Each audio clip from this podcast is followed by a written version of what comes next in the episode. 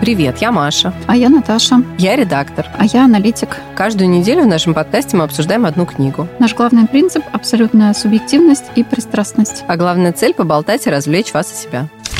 Сегодня мы обсуждаем роман «Мартовский Иды». Торнтона Уайлдера. Написан он был в 1948 году, точнее, опубликован. Писал он его несколько лет. Да, писал долго. Торнтон Уайлдер честно говоря, мне вот я не сказала, что это первый автор американский, который вот тут же приходит в голову, когда думаешь об американских писателях.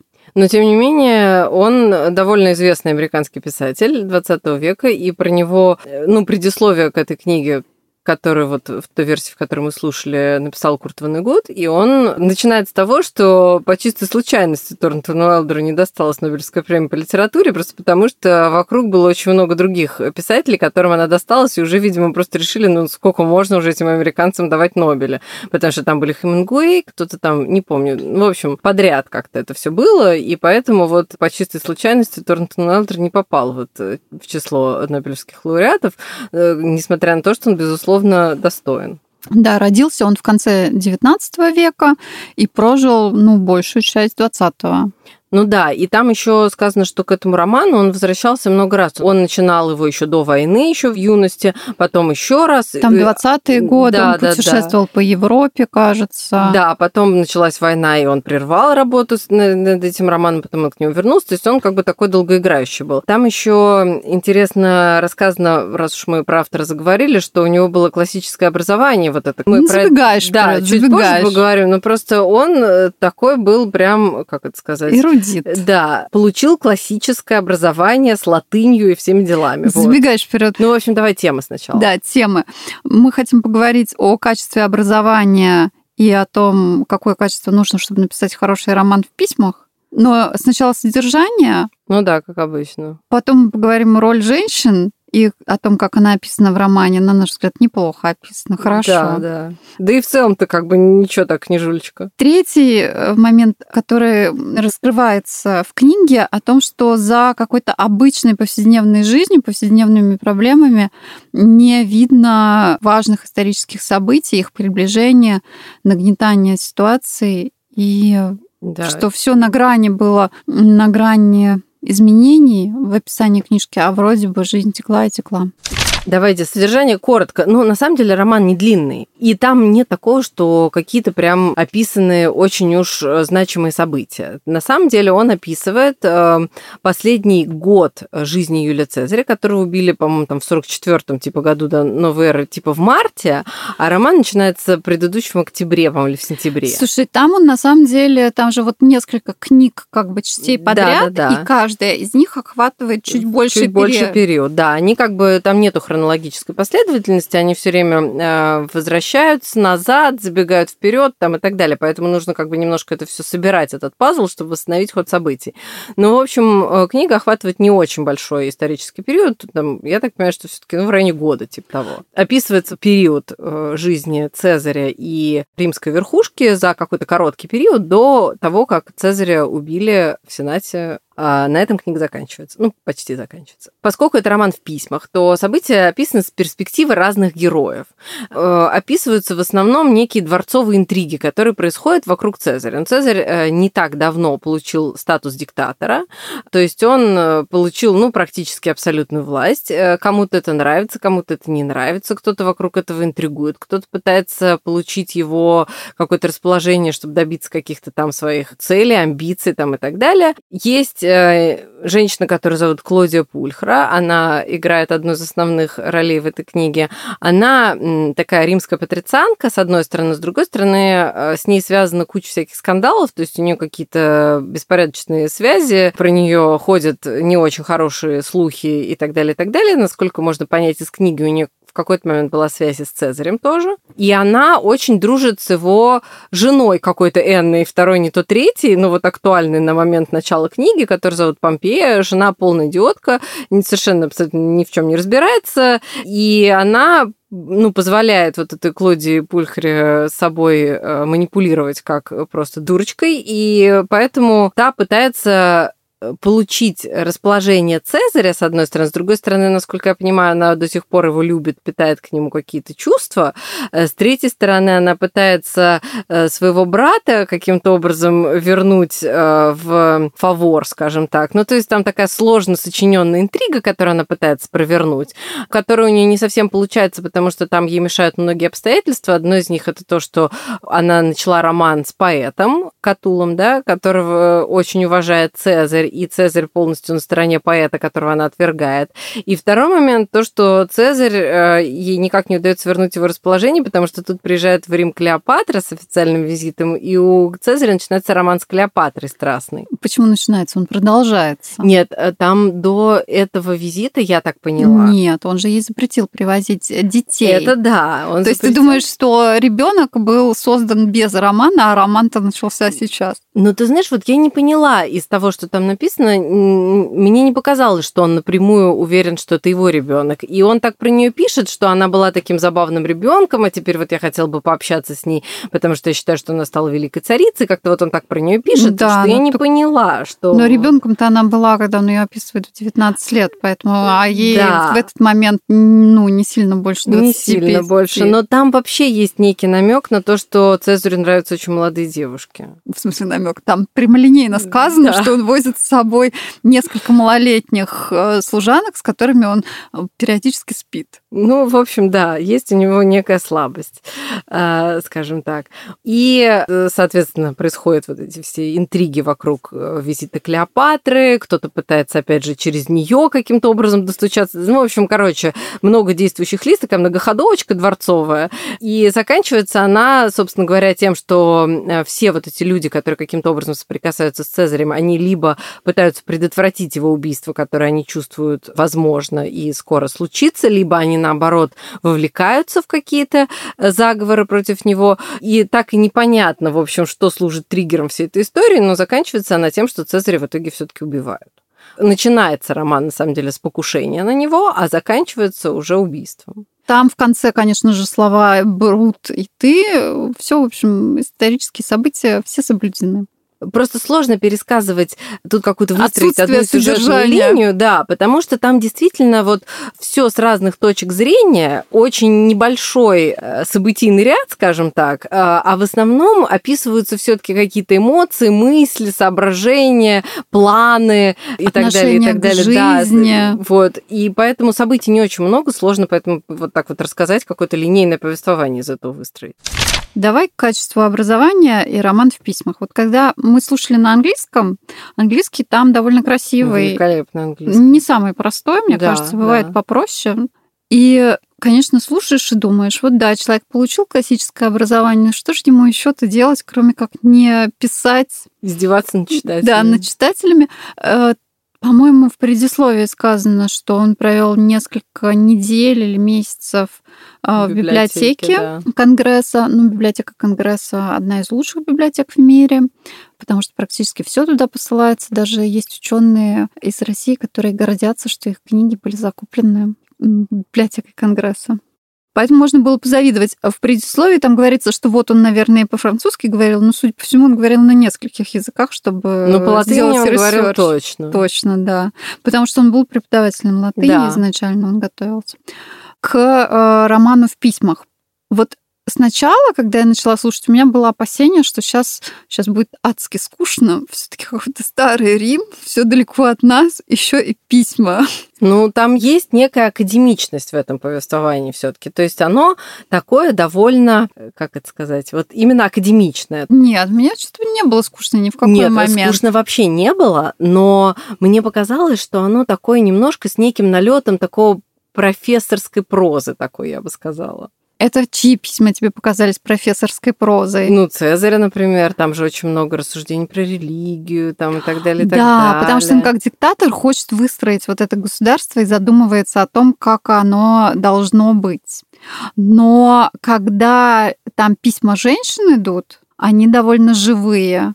А больше всего мне вот, например, понравилось, э, как ему Клеопатра льстит и говорит, что ты бог, а, а он ну, скептично да. на это смотрит, но все равно поддается ну, немножко, на лесть. Да, немножко соглашается. И вот эта стопроцентная уверенность у Клеопатры в ее письмах, что она как раз-таки божественного происхождения. Да-да-да, причем по сравнению с тем, как она раньше себя вела. Он же там очень смешно описывает, э, вот от лица Цезаря описывается этот момент, когда она была юной девой и говорила, что в ее жилах не течет ни капли египетской крови, и она вообще абсолютно не имеет отношения никому из вот этих вот людей, над которыми ее поставили. А потом, э, через буквально несколько лет, она начинает носить только египетскую одежду, и, собственно говоря, свою родословную начинает от Изиды. Да, и, кстати, вот этот момент э, родословный, э, роман был написан в 1948 году, но мы можем это увидеть и в наши дни, как меняется историчность, как меняется родословная людей, насколько люди сначала не озабочены, а потом притягивают все, что можно к себе. Да, да, да, сейчас это очень актуальная тема. И как это сделала Клеопатра, там прекрасно описано, да, она очень э, технично э, наняла людей, которые аргументируют ее происхождение божественное, и кто-то там немножечко иронично замечает, что вот часть аргументов она упустила, не заметила. Можно было бы еще Да, там больше про добрую прописать. богиню. Да. Да, да, да. Ну вот, кстати, добрая богиня это вообще довольно много внимания уделено этому культу. Это был римский культ, который придумали римские женщины. В чем он состоял, насколько я понимаю, не все, ну то есть так и нету точных э, сведений, потому что он держался в большой тайне. И там вот эти вот таинства доброй богини, это когда вот все женщины собирались там в определенное время и нечто делали. Что они там делали, э, видимо, никто нигде не записывал, и поэтому это до нас как бы не совсем дошло. Но мы знаем, Ну, что он скорее был. они там ничего не делали. Ну, возможно, да. Не знаю, может, фенечки плели. Но главное, там есть такое уже к концу книги событие, что туда прокрался брат э, Клаудии. Да. Его нашли, и женщины его сначала Да, пытались не побить, убили, да. но не смогли с ним окончательно как-то справиться, потому что никаких охранников мужчин там не было. Нет, там, да, стража прибежала, я так понимаю, вытащила его просто, иначе они бы его просто на части разорвали, вот я так поняла, потому что он был весь в крови, в побоях там и так далее. То есть Но Ну, я так и не поняла, зачем он туда пришел. А вот, видимо, потому что мужикам было интересно подглядеть, что там происходит. А там же ведь описано, что даже Цезарь, хотя он типа верховный понтифик, но он не знает. Он знает какую-то часть, которую ему разрешили знать, но он не знает всех таинств, э, и их даже не знают, знают не все женщины, потому что, например, там есть такой момент, то есть сначала описывается, что церемония вот это вот начинается в присутствии всех женщин Рима, да, то есть, ну, всех, кто туда допущен, а потом в какой-то момент весталки должны уйти, потому что остаются только и девицы должны уйти. Ну, девицы потом могут, когда выйдут замуж, типа, узнать оставшуюся часть таинств. А весталки, поскольку девственницы, они так никогда и не узнают, что там, из чего там это все состоит. И Клеопатра должна была тоже Да. уйти. И Клеопатра должна была уйти, потому что она чужая. Вот. э, И вот тут вот как раз и был этот момент, когда Цезарь э, прочитал вот это вот ее доказательство ее божественного происхождения и очень порезвился насчет того, что буквально шаг оставался до того, чтобы сказать, что она-то вообще-то и от доброй богини тоже происходит, и ей тоже, собственно, сродни. Но вот почему-то ей, видимо, не хватило, ну, как-то хитрости вот это вот тоже сказать, а так пришлось бы ее допустить э, до всех таинств, потому что, ну как, если она потомок. Да, богиня. Да, да, да. Ну, уж этой богини, всех остальных богинь, там это все понятно. Давай к роману в письмах. Там очень много писем. э, Пишут разные люди, пишут и слуги тоже частично, по крайней мере, одна служанка, Да. которая шпионка. шпионка. Но там, опять же, поскольку это все дворцовые интриги, там, да, там есть шпионы, там есть какие-то доносчики, там и так далее, и так далее. Там и структура достаточно сложная этой книги, ну вот то, что мы с тобой, то, что ты вначале говорила, что расширяющимися такими концентрическими кругами охватывает события. Ну и, сама история того, что там столько персонажей, и каждый что-то пишет, и все это взаимосвязано, это довольно непросто все это связать.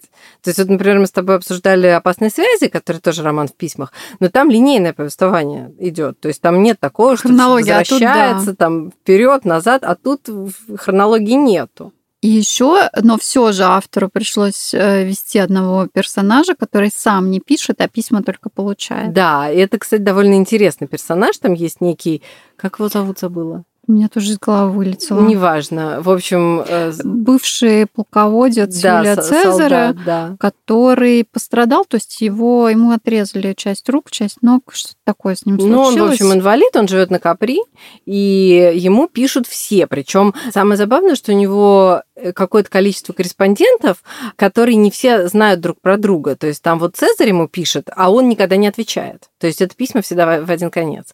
Цезарь... А тебе бы хотелось письма в один конец иметь? А я вот подумала, что, наверное, это довольно интересно, когда тебе пишут, а ты не обязан отвечать, и ты такой аккумулируешь, аккумулируешь всю эту информацию, и такой, типа, как психотерапевт такой сидишь, и, ну, и ничего ну, не говоришь. Психотерапевт, да, если совсем будет не говорить, все-таки должен давать обратную связь, а тут нет. Но ну, было сказано, что Цезарь где-то раз в год приезжает к нему на несколько дней. Да, да, да, видится с ним. То есть сначала я вообще подумала, что это какой-то мифический персонаж, но потом, когда вот упоминают, что все-таки есть у него какие-то личные знакомые, но просто я к тому, что э, там написано, что Цезарь ему пишет, и там ему пишет вот это... Юлия а... ему пишет в итоге, она все пытается найти его адрес да, и да, начинает да. ему писать. Вот. И вот эта актриса, а, которая была любовницей Марка Антония, она тоже ему пишет. И они потом случайно узнают друг про друга, что они все состоят в переписке с этим человеком. То есть так они не знают об этом. Там еще есть часть писем, которые э, начинаются словами «уничтожь, как только это прочтешь». А, да-да-да, там много. Ну, не ему, а вообще друг с другом они переписываются. Много раз говорится о том, что либо ответь э, с этим же посланником, да, верни мне письмо, э, такая одна из формулировок, а вторая – это уничтожь это письмо, как только прочтешь, а одна, Клодия как раз, по-моему, одно из писем, которое она совсем уж какое-то секретное адресует, она даже не разрешает уничтожить, а говорит, верни его мне с тем же рабом, который его принес, я его уничтожу сама. Хорошо, что есть исчезающие сообщения в Телеграме. Да, да. Угу. Но говорят, я что ими, то, что попало не пользую. в интернет... Я тоже ни разу не пользовалась, но мне, но мне кажется, что то, что попало в интернет, оно уже как бы все навсегда. То есть ты можешь э, потом миллион раз говорить, что ты не то имел в виду, и как бы вот э, совсем не хотел никого обидеть и так далее, и так далее, но все, уже все. Да, все, все, что, все, что написано пером, не вырубишь топором особенно. Или напечатано в телеграмчике. К роли женщин и как они описаны. Женщин много в романе. Это не то, что в наше время, когда их там типа одна-две уж как мать или там как дочь. Здесь их прям... Большая часть. Большая часть. И сказано, что в период до того, как Цезарь стал диктатором, они играли более значимую роль в жизни общества. Да, были влияли. Вот эти великие римские матроны. Там упоминается о том, что вот был, была вот эта эпоха великих римских женщин, среди которых э, были мать и тетка Цезаря, а под, или бабушка. А тетка, потом, тетка, моей бабушки, да? по-моему, там тоже да играют роль. Ну, в общем, а потом вроде как вот э, власть досталась э, мужчинам, которые прошли туда через постель. Пошло по наклонной плоскости. Но женщины все равно пытались влиять. И, кстати, вот не очень понятно, как они упустили эту власть. Там не сказано, там да, просто там говорится, что они ее упустили. Да, да, но говорится, что да, что раньше они были более, гораздо более влиятельные, а сейчас вот перестали, к сожалению, и все. И так по сей И конец день. Э, благоденствия Рима. Настал очень быстро.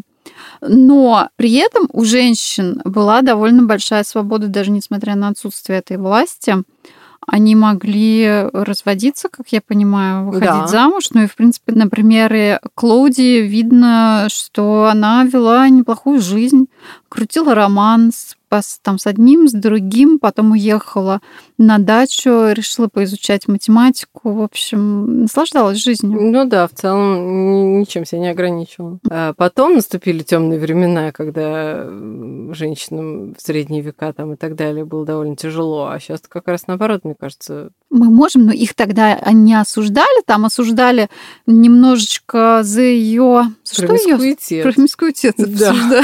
Ну этого нету, но я имею в виду никто не призывал ее там надеть платок и сидеть дома и не показываться. Mm-hmm. Хотя Клеопатра с голой грудью не смогла. Да, вот с голой грудью почему-то не разрешили. А вот э, Флоренс Пью, например, буквально на днях э, вышла в великолепном розовом платье с голой грудью и была прекрасна. Окей, значит, в наше время все-таки попроще жить. Да, да.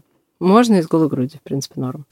Слушай, вот какое из рассуждений, там всякие разные рассуждения о жизни, о божественном происхождении, о роли религии, о том, там Цезарь рассуждает о том, верит он в Бога, не верит. У тебя было какое-нибудь любимое? Вот я заметила, мне так, по крайней мере, показалось, что там некая метаморфоза происходит, потому что он начинает с того, что он вот думает о том, чтобы вообще отменить все религии, и вот эту вот официальную религию в Риме, потому что он не верит э, ни в каких богов, э, ну, кроме Юпитера, правда. Вот, и все, давайте все отменим. Это вот в одном из писем своих вот этому своему другу на Капри он пишет.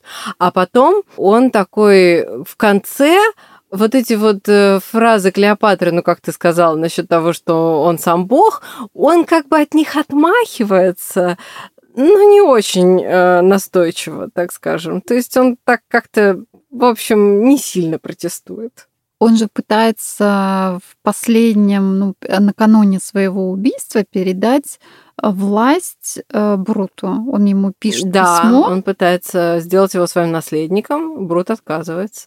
Брут отказывается, но вот когда он пытается его сделать наследником, он ему говорит, окей, а, я уверен, что ты смотришь на управление точно так же, как и я, а там довольно много рассуждений о том, можно ли отдать власть э, народу или народ к этому не готов. Они так как бы мазками проходят, не очень явно прописаны, но именно вот эта последовательность, что он больше склоняется к тому, что нельзя, что по какой-то причине э, люди не готовы к, там, к самоуправлению, к республике, и, собственно, из-за этого он отчасти и погибает, потому что вот эта группа 20, как она себя называет, в письмах или в объявлениях, точнее, они именно за возврат к республике, если я правильно понимаю. Да, а потом началась Римская империя. Выводы непонятным.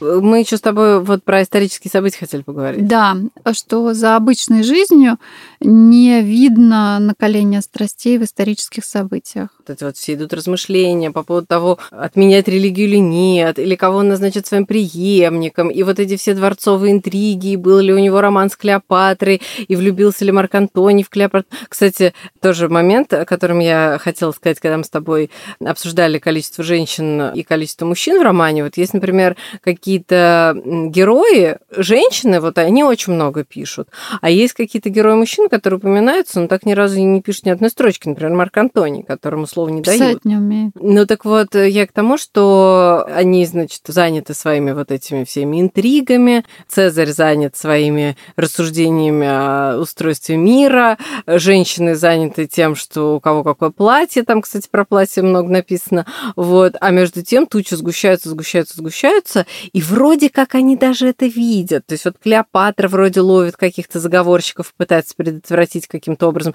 ну вот убийство. Но на самом деле никто всерьез как-то это не воспринимает, и получается это вот удаление такое очень большое для нас, да, это уже было там несколько тысяч лет назад, и мы смотрим на это и понимаем, что, возможно, это довольно характерная для людей ситуация, когда люди живут в эпицентре исторических событий и не чувствуют этого. И э, еще там такой момент, что вот сказано, что Цезарь пытается быть как можно ближе к народу и как можно лучше понимать тренды.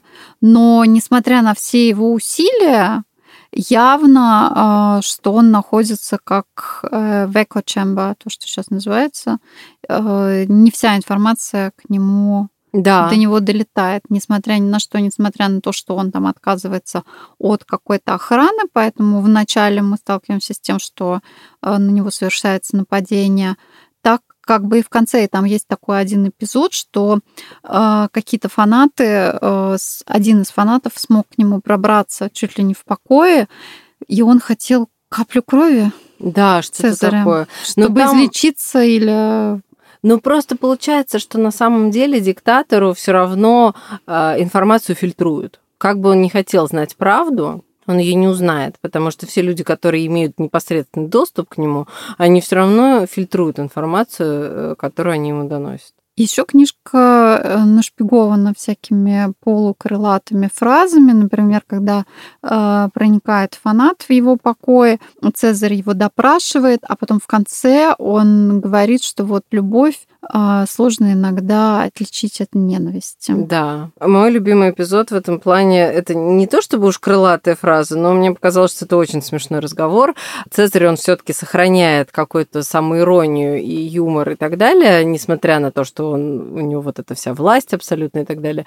И там описывается его разговор с э, одной из его рабынь, домоправительницы. Или уборщица, да.